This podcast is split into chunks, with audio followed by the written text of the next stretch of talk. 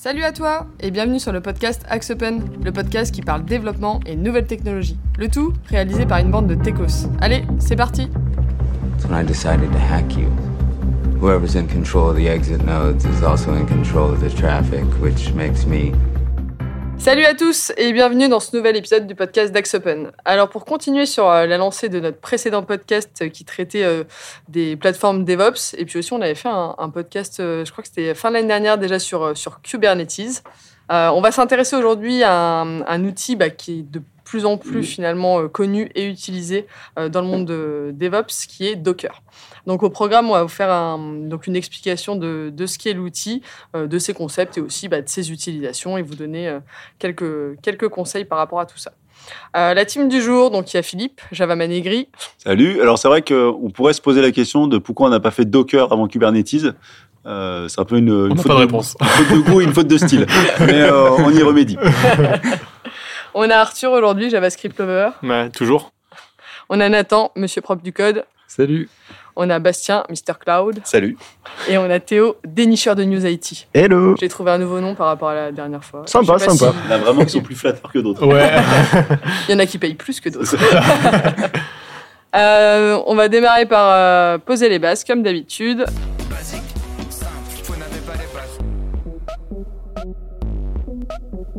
Nathan, euh, est-ce que tu peux nous expliquer de manière assez simple euh, qu'est-ce que Docker? Simple, je sais pas, mais je vais faire de mon mieux. Euh, Docker, c'est une plateforme de conteneurisation. Donc, euh, le, le- comment dire, pour expliquer euh, simplement ce qu'est un conteneur, c'est un package dans lequel on va mettre un ensemble de choses, donc principalement notre application avec notre code, tout ce qui va être nécessaire à la configuration et à la, à la bonne exécution de l'application. Et donc, euh, grâce à Docker, on va pouvoir justement créer des conteneurs euh, et les, les instancier et les déplacer un peu, un peu partout, quoi. Pour, pour faire simple. Ça me comprendre un peu pourquoi a été créé euh, Docker euh, et comment est-ce que ça a été créé. Euh, Philippe, tu peux nous partager le petit point historique? Nous vivons tous un moment historique. Allez, je, je fais un petit point historique. Et ça va être probablement le même point historique que j'ai fait pour Kubernetes parce que j'ai dû, je pense, euh, expliquer ça. En fait, le, le principe, c'est qu'historiquement, on, on- on exécutait les applications directement sur un serveur. Donc, euh, vous aviez votre serveur, votre système d'exploitation, vous mettiez votre application et vous l'exécutiez. On a eu plein de problèmes avec ça. Pourquoi? C'est que la limite de ça, c'est que si le serveur physique marche plus, bah, votre application marche plus. Donc, on a inventé ce qu'on appelle la virtualisation. Et la virtualisation, c'est quoi? C'est de s'abstraire de la couche physique en exécutant votre application dans une machine virtuelle qui peut s'exécuter sur une ou plusieurs machines euh, physiques. Ça, c'est le premier niveau de virtualisation. Et pendant très longtemps, on, on continuait à faire comme ça. On, on faisait une machine virtuelle, on mettait son application dedans, on l'exécutait et tout allait bien. Euh, les limites de ça, c'est que bah, ça fait beaucoup de systèmes d'exploitation, beaucoup de VM pour exécuter des applications qui demandent très peu de choses. Et il est venu l'idée de faire du micro-virtualisation. Et c'est un peu ce que ça, Docker, c'est-à-dire revenir à un conteneur qui est plus petit et qui va pouvoir s'exécuter au sein d'une même machine virtuelle. Donc un Docker, c'est quoi? C'est un environnement sécurisé limité. C'est comme un tout petit système d'exploitation, tout paramétré pour votre application, que vous allez pouvoir exécuter sur une machine virtuelle, et puis derrière, euh, qui va s'exécuter dans un système cloud. Donc le, besoin, les, deux besoins, je pense, majeurs qui ont, amené à créer Docker, c'est un, de pouvoir exécuter différentes applications avec des configurations différentes sur un même serveur, ce qui n'est pas possible nativement. C'est dans un, PC classique, si vous avez euh, n'importe quoi, un PHP 4 installé et un PHP 6 ou 7, ça ne va pas fonctionner euh, nativement ensemble.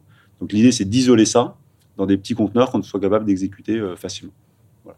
Et, euh, et avec cette idée-là de conteneurisation, c'est aussi de s'abstraire de la couche physique et de première virtualisation et de s'enlever tous les problèmes de sécurisation qui peuvent être amenés euh, avec ces problèmes-là. Parce que finalement, donc, euh, euh, on va rentrer directement dans, le vif du sujet. Euh, Docker, il y a trois grands concepts hein, qui se cachent derrière, et tu parlais déjà un petit peu bah, du premier qui est, je pense, euh, intéressant, c'est la conteneurisation. Si tu peux expliquer un petit peu euh, ce qui est ce qu'est un conteneur, et je me posais d'ailleurs euh, la question, c'est est-ce que tu as un lien entre le mot euh, conteneurisation et finalement les conteneurs euh, qui existent dans la logistique? Alors, il y, a un- y a un lien, euh, il y a un lien, oui. En fait, il y, y a un lien, mais qui est très abstrait, qui est l'idée, c'est de dire, en fait, on peut mettre son application dans un conteneur et on peut la, ce qu'on appelle la ship everywhere, c'est-à-dire, en gros, grosso modo, on peut aller l'envoyer n'importe où sur Internet et elle va s'exécuter quelque part. C'est ça un peu la notion de, de conteneur, c'est que c'est packagé. Un conteneur, en fait, c'est quoi un, conteneur dans le domaine de la logistique? C'est quelque chose qui a la même taille, qui est standardisé et qui permet d'être, euh, en- en- comment on appelle ça euh, euh, dire, Transporté. transporté et puis de, de manière sans réfléchir.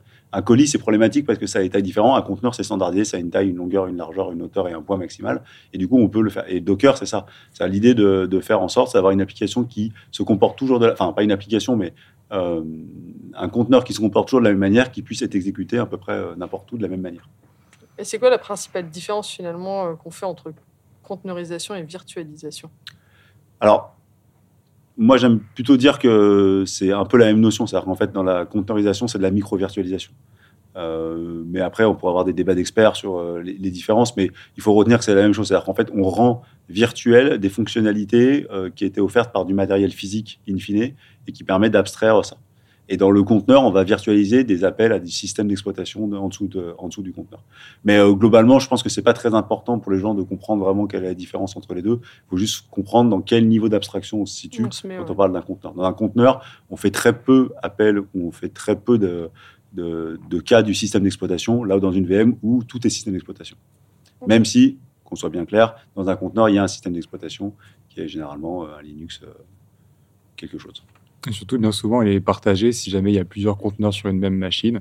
Il, il va être partagé entre les différents conteneurs. C'est le grand avantage par rapport à une, machine virtuelle qui va devoir euh, elle-même avoir également sa couche euh, système qui va prendre des ressources, etc. Et c'est un des grands avantages comparé euh, aux machines virtuelles. Dans les concepts euh, du coup, qui se cachent derrière, derrière Docker, on, on parle aussi beaucoup d'images. Euh, finalement, c'est quoi une image Docker Je sais pas si... Nathan, Bastien je peux essayer d'expliquer. En gros, une image, euh, justement, c'est ce qui va permettre de décrire en fait le conteneur. Donc, euh, par exemple, on peut aussi créer des, enfin, on peut créer des images pour créer son propre euh, conteneur. Et dedans, dans une image, vous allez décrire en fait ce que vous allez mettre dans le conteneur.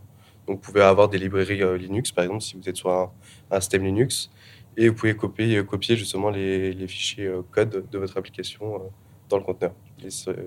Ouais, je pense, je pense Bastien, une, une notion encore au-dessus qui est importante d'expliquer dans une image, c'est que Ouais. dans une image, on va, on va décrire déjà sur quel système d'exploitation on se base et quel euh, type d'application euh, vous allez exécuter. Mm. Donc, euh, si vous vous dites, je suis sur une Alpine OpenJDK, vous allez dire globalement, je vais commencer. La première information que vous allez commencer à dire, c'est je vais m'exécuter sur du Linux et je vais commencer à exécuter du Java. Voilà, c'est les premières instructions. Et après, comme le dit Bastien, c'est on va fournir toute l'information qui va permettre à l'application de s'exécuter. On peut exécuter n'importe quel type d'application euh, dans Docker ou, pas. Pour moi, les seules restrictions qu'il peut y avoir, c'est tout ce qui va être application qui nécessite une interface euh, graphique. Euh, je crois qu'il y a quand même des solutions euh, liées à ça, mais c'est rapidement complexe à mettre en place. Typiquement, tout ce qui peut être exécution de tests end-to-end, où on a besoin d'avoir un navigateur vraiment avec une image, ce genre de choses.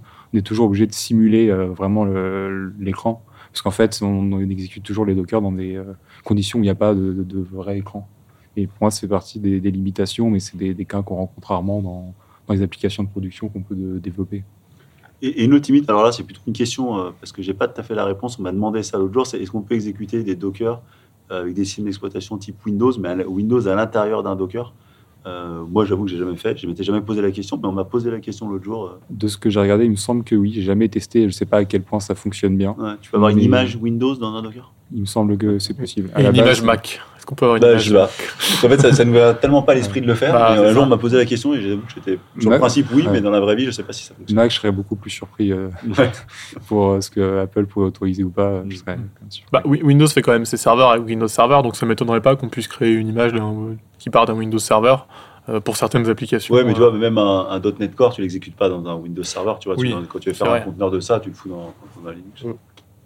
Voilà, ça restera une question ouverte à fact-checker. Mais je suis quand même quasiment sûr que oui, parce qu'il y a plein de types d'images qui, euh, par rapport au tag, vont dire bah, dans ce tag-là, euh, notre outil va être exécuté dans du euh, Windows. D'accord. Donc, euh, je suis sûr que oui, j'ai juste jamais Si testé. quelqu'un quoi. a la réponse en commentaire, euh, n'hésitez pas à nous Après, partager. il, il me semble que du coup, par contre, quand on exécute des, des conteneurs basés sur des images Windows, on peut les lancer que sur des systèmes d'exploitation Windows. C'est peut-être ça la limitation. Donc, Dans les concepts du, euh, donc, euh, dont on parlait, donc conteneurisation, les images, j'ai beaucoup vu le mot Dockerfile euh, apparaître. Nathan, si tu peux expliquer ce que c'est? Mais en fait, c'est très simple. C'est le fichier dans lequel on va décrire justement notre image. Donc, l'image décrit le conteneur et le Dockerfile, c'est ce qui va nous permettre de créer l'image. En fait, l'image, c'est le Dockerfile. En fait, c'est le nom du fichier qui, qui décrit l'image.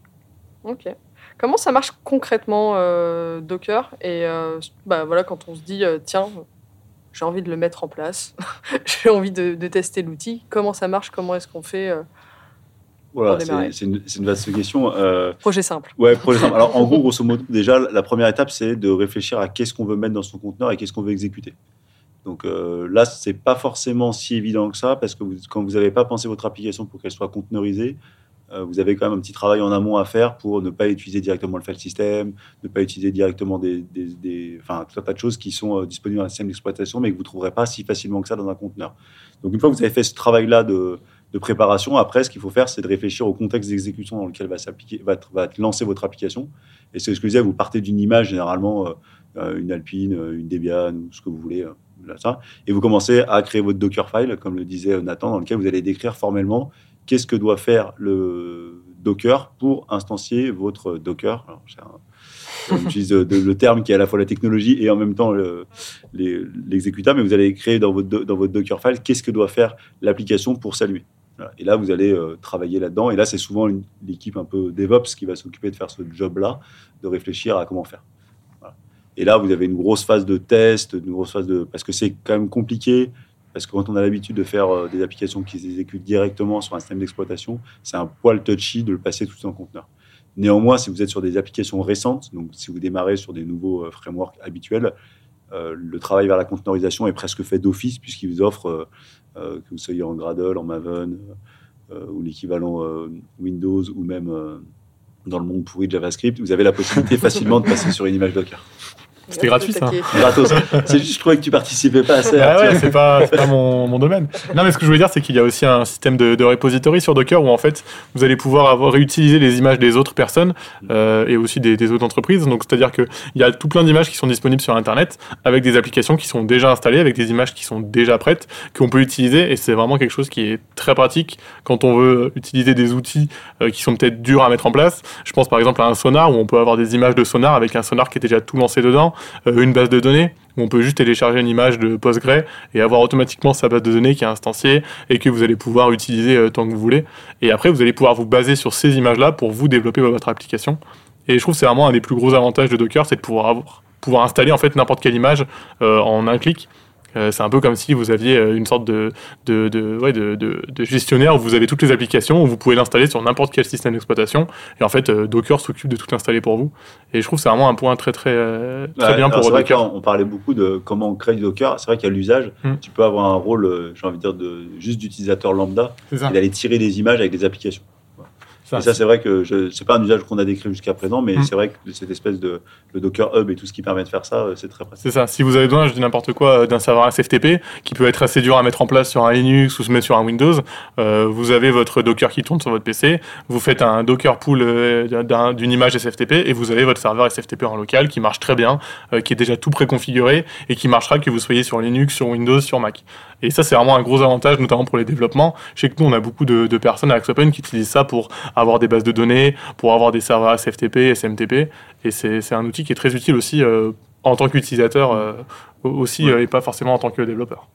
Justement, de plus en plus sur des, des repositories open source, ce genre de choses, on peut retrouver des, des, fichiers qui vont décrire les différents conteneurs Docker pour Mm. pouvoir lancer le projet facilement. C'est souvent, quand on arrive sur un nouveau projet, la phase de bah, je dois configurer ma base de données, tous les outils qu'il y a autour. Bah, là, en fait, avec Docker, très rapidement, on peut directement commencer à développer avec euh, justement tout le système autour. C'est ça. Puis après, on a ce qu'on appelle un Docker Compose. Je sais pas si tu en parles, euh, Camille, plus tard.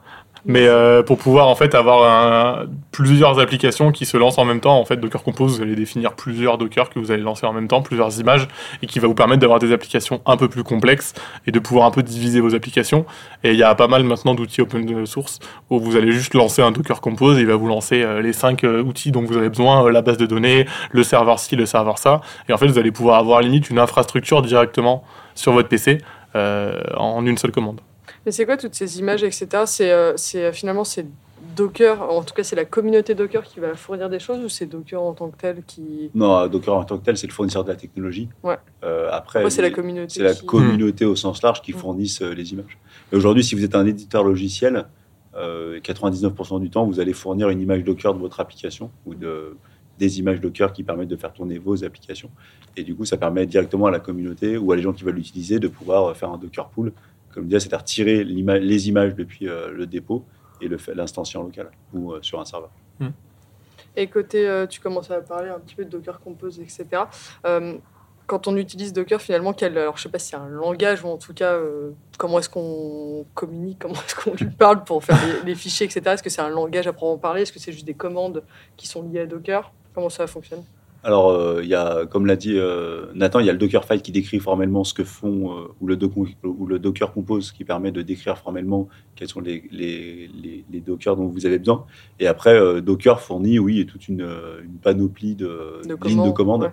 Mais il faut, il faut- enfin, faut le voir comme un outil d'infrastructure. Hein. C'est pas du tout un outil user-friendly avec une petite interface graphique. Vous faites euh, clic droit, ajouter, rajouter. Pas, c'est pas tellement le truc. C'est d'abord des choses qui sont faites penser pour l'infrastructure et l'hébergement dans un système cloud. Euh, et après, du coup, on peut l'utiliser à travers. Tu des lances des commandes. quoi. Oui, tu lances Oui. des commandes. C'est quoi les commandes les plus. Enfin, si- s'il y en a des que vous utilisez le plus? Docker Up. Docker Up, Docker Up, Docker PS. euh. Docker PS, Docker LS. euh, Qu'est-ce que je peux te dire d'autre? Docker Full, simplement. Docker Full. Ouais, Juste après le, le build aussi. Ouais, Ça vrai. peut, ça peut être utile si l'image. Euh, Les notions de tag aussi pour tag l'image pour la, ensuite la push sur des repos. Genre, Mm. euh, c'est je dirais que c'est que des commandes euh, intuitives pour euh, des gens qui connaissent Linux. Quoi. Enfin, en vrai, euh, Il n'y a pas de nouveauté, euh, il n'y a pas de nouveau, nouveau paradigme ou quoi, c'est vraiment euh, du classique. Ils ont essayé de garder, par exemple, Docker LS, Docker PS, tout ça, c'est des commandes. PS, LS, c'est des commandes qu'on connaît dans le monde Linux, donc on n'a pas à réapprendre la, la roue. Quoi. Une, une fois que, que, que vous avez mis en place euh, du coup votre, votre Docker, euh, qu'est-ce que vous en faites? Comment finalement c'est réellement hébergé?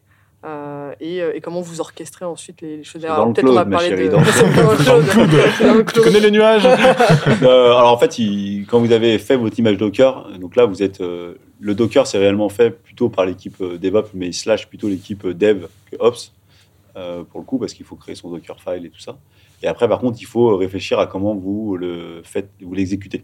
Donc euh, c'est généralement ce qu'on appelle les fonctions compute des hébergeurs. Et là vous avez une multitude de, de possibilités de le faire que vous soyez sur n'importe quel hébergeur. Vous avez le plus simple qui est euh, de passer sur euh, des espèces de conteneurs as a service qui vous permettent d'exécuter directement votre conteneur quelque part. Mais généralement, c'est pas vraiment ça qu'on fait pour euh, plein de raisons. Parce qu'après, avec ça, on veut faire euh, des choses de l'orchestration, on veut faire de la clusterisation, on veut faire euh, du déploiement automatisé, on va faire tout un tas de choses. Et généralement, on utilise d'autres outils type euh, Kubernetes ou tout ce qui tourne autour de ça, qui permettent de faire ce que ne fait pas Docker. Docker s'occupe vraiment de la conteneurisation et de l'exécution de cette conteneurisation. Elle ne, elle ne s'occupe pas, cette technologie-là, de tout ce qui est autour de ça. Donc, euh, quand vous partez dans le monde Docker, il faut savoir que vous partez dans le monde Docker et vous rajoutez 10 technos autour pour faire fonctionner votre Docker. Après, Docker propose aussi euh, ce qui s'appelle Docker Swarm, qui est globalement un- une alternative à Kubernetes, mais qui n'est pas tellement forcément mieux que Kubernetes. Et, euh, c'est juste une alternative qui permet de faire l'orchestration de Docker euh, par Docker. Mais en tout cas, ce qui est intéressant de se dire dans- quand vous avez un Docker, et c'est pour ça que les éditeurs font ça, c'est que vous savez que si vous avez fait le travail de passer votre application en conteneurisation, quel que soit l'hébergeur que vous allez choisir, il aura une, une offre de- d'hébergement de, conteneurs. Donc vous allez trouver euh, chez votre hébergeur ce qui va bien pour exécuter des conteneurs. Après, pardon. Vas-y, Nathan. Euh, Après, il y a une raison qui, euh, qui justifie le fait qu'il y a beaucoup d'outils autour de Docker, parce qu'en fait, Docker va permettre de euh, euh, dissocier vraiment le contexte de- d'exécution de l'application de- du reste. Et en fait, si jamais on se retrouve avec juste une application qu'on peut déposer n'importe où, mais qu'on pose qu'à un seul endroit et qu'il n'y a pas de, redondance, si jamais euh, la charge monte, ce genre de choses, en fait, on perd vraiment l'intérêt de, de s'être embêté à avoir isolé notre application de son environnement pour le mettre dans un Docker. C'est que là, tout le- l'ensemble d'outils qu'il y a autour est entre guillemets justifié parce qu'on va vraiment pleinement profiter du fait qu'on a vraiment enlevé la couche de, euh, comment dire, de dépendance entre notre système et notre application. Après, je trouve qu'il y a tellement, enfin, les frameworks euh, type Spring Boot le font tellement bien qu'en fait, je vois pas vraiment de raison de ne pas dockeriser une application. Euh, si c'est une application qui a pour but d'être en production et utilisée sur le long terme, euh, pour moi, il n'y a pas vraiment d'intérêt de rester sur une, une, une contexte d'exécution classique. Je sais pas ce que tu en penses, Philippe. euh.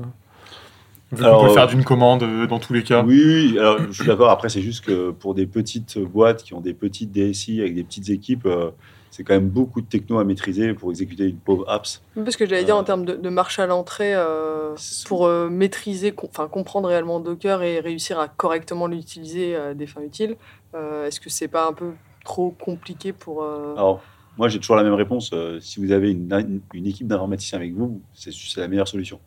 Si vous êtes tout seul dans un coin où vous avez une petite équipe et vos gars sont pas hyper formés, c'est un peu overkill et ça va vous créer beaucoup de problématiques que vous n'auriez pas si vous hébergiez directement l'application sur une VM. Parce que qui, qui a mangé du bug Docker sait que c'est pas fun fun. J'allais dire, ça, ça se passe comment finalement, euh, une fois que vous avez un petit peu tout mis en place, comment ça vit euh, un Docker? Est-ce qu'il faut, euh, est-ce qu'il y a une, est-ce qu'on met de la même manière que sur une application, euh, point de vue euh, langage, etc., un, un niveau de maintenance entre guillemets, ou est-ce qu'on laisse juste filer le truc? Alors, ce qui- ce qu'il faut dire, c'est que dans 90% des clients, on l'héberge sur un Azure, un AWS et compagnie. Et c'est ces plateformes-là qui s'occupent de faire euh, les mises à jour de Docker en tant que tel, du kernel. Docker, de, de la partie compute, de la partie système d'exploitation. Donc On là-dessus, t'as pas. rien de manuel. euh, Voilà. Alors, il y a des boîtes qui ont leur propre euh, orchestrateur en local, et là, c'est un autre boulot, et ça demande vraiment, vraiment, vraiment, vraiment de la maintenance. Par contre, si vous êtes utilisateur pur et dur d'une plateforme de, de conteneurs as a service que vous utilisez, vous avez déjà moins de boulot. Mais le trade-off, il est que comme vous avez aussi moins de boulot, vous avez moins accès aux logs, vous avez moins accès à tout ça, et des fois, vous vous retrouvez avec des bugs un peu, euh, je dirais, pernicieux, qui sont pas hyper, euh, hyper simples à, à débugger. Arthur Pernicieux, monsieur. Quel Je, dit en le- je me suis dit en le disant, ça va être trop compliqué pour Arthur, il va falloir que je fasse Ah ouais, je suis perdu, il faut que tu me une traduction. là. Et euh, aujourd'hui, du coup, toi, tu, tu disais, Arthur, euh, tous les projets, tu les verrais. euh, Enfin, tu te dis, il faut mettre un Docker en place si tu maîtrises Docker. Tu, tu penses que c'est pertinent? Oui, alors en tant que moi je vois ça en tant que développeur et en tant que personne qui maîtrise ça, mais en fait c'est juste pas forcément tous les deux projets, mais en fait à partir du moment où tu sais que ce projet c'est toi qui va le maintenir et que c'est toi qui va le mettre en place, et si toi tu connais autant Docker que euh, mettre une application sans Docker, je vois pas l'intérêt de ne pas passer par Docker. Après je dis pas qu'il faut que n'importe qui qui veut mettre en place une application doit apprendre Docker pour pouvoir euh, ensuite la déployer. C'est juste que si on a la connaissance des deux, autant utiliser Docker parce que ça nous apporte globalement pas tellement d'inconvénients par rapport aux avantages que ça peut apporter. Peut être synthétique, du coup, sur, euh, sur la partie euh, avantages, inconvénients de Docker, qu'est-ce que, c'est quoi nos vrais intérêts, du coup, à, à, à l'utiliser Bah, les vrais intérêts, c'est qu'il il t'ouvre le monde de, de l'orchestration de conteneurs dans le cloud. Donc, il t'ouvre le monde de la, la Scalabilité. horizontale, il t'ouvre le monde euh, du démarrage à chaud, du démarrage à froid, du redémarrage. euh, Enfin, euh, il t'ouvre le monde, euh, il t'ouvre un monde merveilleux, si je puis dire, euh, comme, toutes les boîte, nouvelles, comme toutes les nouvelles technologies. C'est c'est fantastique. Et en même temps, à côté de ça, ça te rajoute une, euh, une, nouvelle, une nouvelle couche d'abstraction et donc euh, une nouvelle couche de difficulté à maîtriser pour tes équipes. Parce que qui dit Docker dit qu'en en fait, on est quand même obligé de maîtriser Linux euh, et tout ce qui va en dessous. Voilà. Et souvent, euh, souvent, malheureusement, le, le niveau des, des personnes en informatique n'est pas toujours, ne maîtrise pas. J'ai envie de dire, attention Arthur, je te vois en train de regarder, je vais, je vais, je vais essayer de pas dériver, mais en fait, à chaque fois que vous rajoutez des couches, ça veut dire que pour le développeur ou la personne qui va l'utiliser, il faut qu'elle maîtrise toutes les couches qui sont en dessous de, de la couche que vous utilisez. Et plus on en rajoute, plus c'est quand même difficile pour les développeurs de comprendre réellement ce qui se passe. Vous voyez des inconvénients euh, ou des limites à l'outil Docker en, en, en lui-même à l'heure actuelle? Ou des choses où vous diriez, c'est con qu'ils n'aient pas encore fait ça quoi. Alors, je ne sais pas si on voit des limites. Alors, moi, je vais donner des limites à Docker, euh, mais qui ne sont pas des limites euh, en soi de Docker, mais des- de cette technologie-là de containerisation.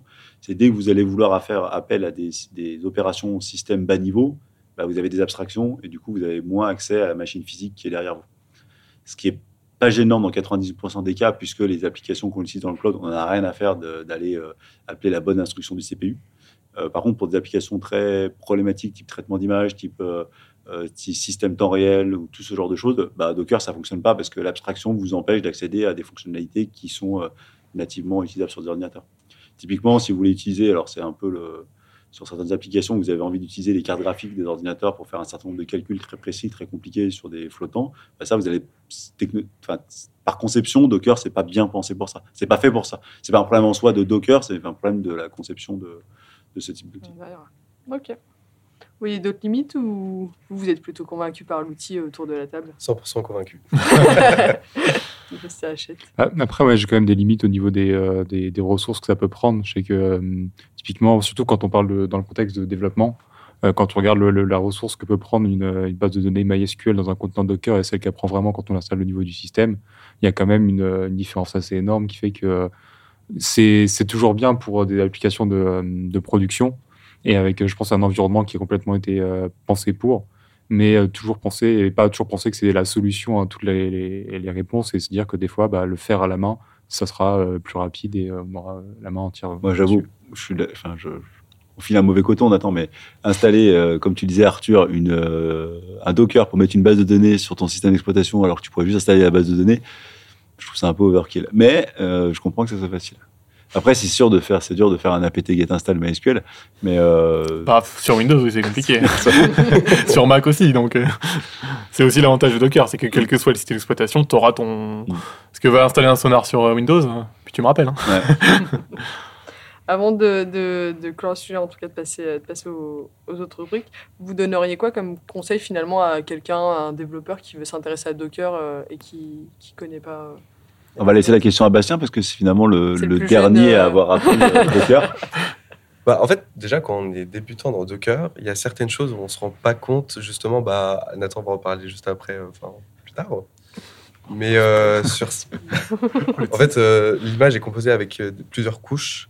Et des fois, on fait pas attention et les couches s'accumulent. Et on commence à avoir des, des images en fait, avec euh, une taille très grosse. Et ça, des fois, on n'y fait pas forcément attention et on n'optimise pas forcément. Donc, c'est un, c'est un peu piégeux quand on est débutant dans Docker. Mais. euh, je sais même pas si- D'accord, Bastien, ça va. Après, je sais qu'il y a un des sujets aussi, en général, on parle souvent d'images et de conteneurs. Et je sais que pour avoir discuté avec des personnes qui débutaient, souvent, ils ont du mal à faire la différence entre les deux de bah, pourquoi là c'est une image, là c'est un conteneur, etc. Et en fait, je fais souvent le parallèle avec le- la programmation de se dire que euh, on va avoir la classe Java qui va décrire le, le- le contenu et on va avoir l'instance de la classe. Et du coup, l'image va re- représenter ce qui est la classe en Java et du coup, la- le conteneur, l'instance de la classe. De vraiment se dire que l'image va Très belle métaphore. Je, C'est vrai je me permets de la réutiliser quand j'explique Docker. Mais en fait, je me suis dit, euh, l'image, c'est, enfin, le conteneur, c'est une instance de l'image. Et en fait, quand on parle d'instance, c'est en de, de classe, etc. Et Je te, renommerai la prochaine fois que je te présente au podcast, ce sera professeur Nathan. Et une petite question là qui me vient comme ça, mais euh, on parle de l'outil Docker aujourd'hui. Est-ce qu'il y a d'autres outils concurrents en fait à Docker qui existent euh, Alors, en euh, termes d'outils, hein, pas de. Il y en a, il y en a certains des, des micro-conteneurs sur Linux qui existent, mais euh, honnêtement, je pense que ça doit être vraiment euh, très minoritaire maintenant dans l'usage du marché. Docker a été accepté par. Je pense qu'ils ont euh, même les, les concurrents ont même abandonné entre Je, guillemets. je Je, sais pense, pas, au tout que- début, il y avait d'autres euh, solutions. Alors, je me souviens plus des noms parce que ça faisait, c'était 2013, 2015, un truc comme ça, où ça a commencé à vraiment émerger. Mais euh, Docker a tout, tout écrasé. Bah, c'est rapidement devenu le plus populaire. Après, je sais que moi, je connais un autre, c'est Podman, et qui répond à des problématiques différentes de Docker. Mais en fait, en gros, ce qu'il faut savoir, c'est que dans, dans le, monde de la conteneurisation, il y a des standards qui existent. Et en fait, comme Docker implémente parfaitement ces standards, tout concurrent qui va implémenter les mêmes va pouvoir être utilisé exactement de la même façon. C'est pour ça que- sert à rien de. Ouais, en fait, ça, c'est juste pour Mm. répondre à des, des, comment dire, des problématiques d'implémentation de la conteneurisation différentes, Mm. mais euh, ça, on aura exactement les, les, les mêmes résultats derrière. Merci les gars pour, euh, pour vos- votre avis et pour avoir un petit peu euh, débroussaillé euh, le sujet Docker. Euh, Nathan, on va passer au coup de cœur. Coup de cœur T'en as un et en plus en rapport avec le sujet. Et là, on fait des progrès. Exactement. En fait, c'était, euh, c'est un outil qui s'appelle euh, Dive et euh, qui permet de, d'observer ce qu'il y a à l'intérieur des images Docker. Donc, ce qu'on expliquait tout à l'heure, le- les images, c'est des différentes couches. Et en fait, avec cet outil, on va pouvoir rentrer dans l'image, voir les différentes couches, les différentes modifications qui a été faites au sein de l'image, et également voir la taille. Parce qu'en fait, il y a des problématiques qui peuvent se poser lorsqu'on fait des images Docker, c'est que elles peuvent rapidement être évoluées, avoir un gros volume. Et euh, en fait, euh, pour pouvoir euh, facilement voir quelles sont les différentes couches qui prennent euh, beaucoup de place et quelles, euh, n'en prennent pas, etc., il existe justement cet outil euh, Dive qui, euh, permet d'observer tout ça. Et c'est très pratique quand on veut euh, comprendre pourquoi notre image fait un giga alors qu'en fait, il y a une petite application qui fait rien du tout. Parce que, en fait, pour, euh, justifier un peu, c'est l'implémentation de la taille des images Docker n'est pas aussi euh, logique que ce qu'on pourrait imaginer. On pourrait penser qu'en fait, c'est juste la taille totale de notre système, mais en fait, c'est la, somme de toute la taille de chaque couche. Qui fait que si on modifie, euh, si on déplace un fichier, par exemple, ben, en fait, on va avoir deux fois la taille de ce fichier, parce que c'est dans des couches différentes. Et du coup, avoir un outil comme ça, ça permet de mettre euh, rapidement en évidence toutes les petites erreurs de, C'est quoi peut c'est, le- toi qui le lances quand tu vas faire une, euh, une vérification parce que tu t'estimes qu'il y a un problème ou euh, c'est plutôt un outil qui va t'alerter lui-même euh, si tu le branches Il faut le lancer soi-même. En fait, hum, lorsqu'on le lance, on lui dit bah, quelle image on veut analyser. Et, il y a un petit résumé à côté qui nous dit, bah, par exemple, moi je pense qu'on peut optimiser tant de taille dans l'image. Et en même temps, nous, on peut se balader dedans et voir tout ce qu'il y a. Il te, fait, il te fait aussi une analyse où il te donne ses, enfin il donne son avis, il te propose comment optimiser ton image ou c'est vraiment Euh, que du vers. Alors, je suis pas sûr. des Pour moi, il te donne juste un nombre en disant, bah, je pense que tu peux économiser 200 mégas. Ok. Mais euh, pour Après, moi, il dit il- pas comment, il dit juste, Ouais. euh, il y a ça en trop, euh, débrouille-toi. quoi. Ouais, ouais, je- de mémoire, oui. Après, ça on peut pousser encore plus loin, mais pour moi, non. Ok, merci Nathan pour, euh, pour l'outil. Euh, Philippe, coup de gueule. J'en ai- Homme aigri. J'en- ai deux, moi. Oh là là, Ah J'en là. ai deux, parce que j'en ai pensé à un autre en, Ah ouais. en, écoutant ce que disait, euh, que disait Premier coup de gueule, le Nathan. premier coup de gueule en lien avec Docker, et, et c'est plutôt pas la technologie Docker, mais c'est les images. C'est qu'en gros, je sais pas si c'est par Radinis, par sécurité, mais ils mettent même pas les commandes de base, Oui. type ping, Oui. type euh, toutes ces commandes network de bas niveau. Et à chaque fois que vous avez un problème, vous êtes obligé de changer votre image pour juste pouvoir débugger le problème réseau euh, là-dessus. Ça, franchement, ça me rend complètement hystérique d'arriver sur une euh, 1 Ah ouais, je suis tout à fait d'accord. je sais pas, je comprends pas. J'imagine que c'est des questions de sécurité. J'espère que c'est des questions de sécurité parce que sinon, franchement, c'est juste faire chier les gens de ne pas les mettre. Donc, Je pense euh, que c'est sécurité, euh, question de taille aussi. Je pense que. ouais, puis- Ouais, non, mais le bin ping, Ah, je pense que pas, franchement, les pas très ping, très je pas t'envoyer euh, je suis tout 500 à fait d'accord, hein, mais je, sais que quand tu regardes un peu des discussions sur des forums sur internet, il y a des gens, ils sont un peu fous pour vraiment optimiser le, le mégabit possible. Ouais, euh, ça. vraiment, Puis après, les mecs, ils téléchargent des PNG euh, Exactement. de 10 mégas, mais bon, peu importe. Donc ça, c'est le, c'est le premier truc. Et le deuxième, qui n'est pas tout à fait en lien, mais souvent, c'est-à-dire que quand on utilise Docker, on est obligé de faire de la configuration dans les infrastructures euh, type Kubernetes et compagnie. Et de plus en plus, on voit que la configuration se fait avec des fichiers YAML. C'est vrai, t'es sûr que t'allais moi, ce YAML. format de fichier. Chaque fois, on parle du YAML, je ne peux pas. Je peux pas. C'est viscéral, tu vois. Vraiment, le. JS et le YAML, tu peux pas. hein. Ouais, ouais, je l'IS et YAML, euh, je comprends pas pourquoi ce fichier. Moi, j'aimerais comprendre quelqu'un qui me dit pourquoi le YAML c'est cool. Ça, T'es un fan de Python. Il Ouais. adorait l'indentation euh, où tu devais faire Et Est-ce que quelqu'un sur cette table trouve que le YAML c'est bien? Quand t'as un bon éditeur, ça va, je trouve. Ça va. Ça t'évite de Ça mettre va. des accolades et de savoir. Moi, je trouve que ça va. Ouais. C'était le bon éditeur, comme dire, tu vois. Ouais, c'est ça. Parce qu'autant tu fais ça sur un bloc-notes, oui, t'as envie de te tirer une balle. Il y a deux espaces, trois tables. Tu sais pas ce que tu mets. Ouais, ouais, ouais. Ouais, je suis plutôt d'accord, surtout qu'en fait, quand tu as beaucoup euh, d'articles sur Internet ou quoi que ce soit qui te présentent du code, bah, en fait, ils n'ont pas exactement le même format Oui. d'indentation. Ils ont mis bah, deux je espaces sur les trois. Exactement, tu dois retrouver exactement le bon truc pour avoir la bonne conf. Tu sais pas euh, Tu quel article copier-coller, faire ça marche jamais. Ça C'est- décale tout d'une colonne à droite. Ouais. C'est pas le, le, le plus pratique, c'est sûr. Merci Voilà. Philippe d'avoir Merci été pour toutes ces pénible. On devrait renommer cette euh, section. C'est ma section. Ta section. Le coup de Philippe. On va passer à la dernière rubrique. Théo, l'actu des techos. Qu'est-ce qu'il y a de neuf euh, ce mois-ci?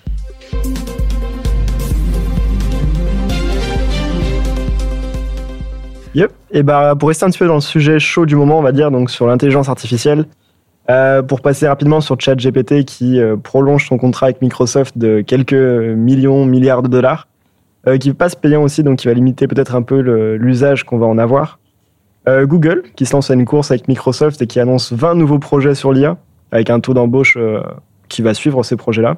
Mais euh, plutôt pour recentrer un petit peu sur la France, on va du coup avoir un colloque donc le 10 février euh, 2023, sur un débat de l'utilisation de l'intelligence artificielle et du big data dans tout ce qui est recherche et pratique médicale. Ils vont essayer de se fixer un cadre de réglementation des données, vu que les données médicales sont très réglementées, tout simplement, et sur euh, l'éthique que ça peut impacter euh, d'avoir une intelligence artificielle qui va justement fouiller nos, notre recherche médicale. Ça va être vraiment le sujet de l'année, hein, du coup, l'IA. euh, clairement, et des sujets peut-être plus ou moins euh, impactants et importants, mais euh, le- les- la tendance va, va beaucoup être influencée par ça. Peut-être un peu trop, Philippe, Ouais, c'est ce que moi, tu... l'IA, c'est le nouveau métaverse. quoi. C'est-à-dire qu'on Ouais. va te sortir 12 500 articles qui veulent rien dire. Et à la fin, on va te sortir un produit vaguement euh, qui va Moi, je trouve que c'est plus intéressant que le métaverse. C'est plus intéressant que le métaverse. Non, mais ça, y a- et en même temps, c'est pas bien dit. Oui. Les opportunités aussi sont assez sympas, mais euh, on va en faire et en refaire jusqu'à épuiser le sujet de fond en comble. euh. Après, je pense un qu'on- milliard de mecs sur Internet qui ont, qui ont jamais rien fait de scientifique de leur vie et qui t'expliquent que ça va révolutionner le monde. Et ça me fait de la peine euh, de fou que des gens passent leur temps à, étudier, à écouter des gens qui ne connaissent pas le sujet. C'est euh, c'est flippant. C'est fini le coup de gueule, euh, Philippe. Mais pour le coup, oui, c'est rigolo. Rigolo. Mais là, moi, j'ai, j'ai- enfin, pourtant, en informatique, on nous pose beaucoup de questions comme euh, euh, tiens, t'es informaticien, tu peux réparer mon four. Mais là, euh, là maintenant, on a vraiment des questions euh, sur ChatGPT à toutes les réunions de famille. Alors, qu'est-ce que t'en penses? Ça va enlever ton métier? Oui, oui. Ouais. Oui, Tati. Oui. Allez, c'est bon. Peut-être que ça écrira ton Dockerfile tout seul. J'aime bien nous le dire. mais bon. Yes. En tout cas, merci à tous hein, d'avoir euh, d'avoir participé à ce podcast. Euh, merci à vous de nous avoir écoutés. Et puis, ben, on se dit euh, rendez-vous le mois prochain pour de nouvelles aventures et un nouveau sujet. Bye, à plus. Ciao. Salut. Ciao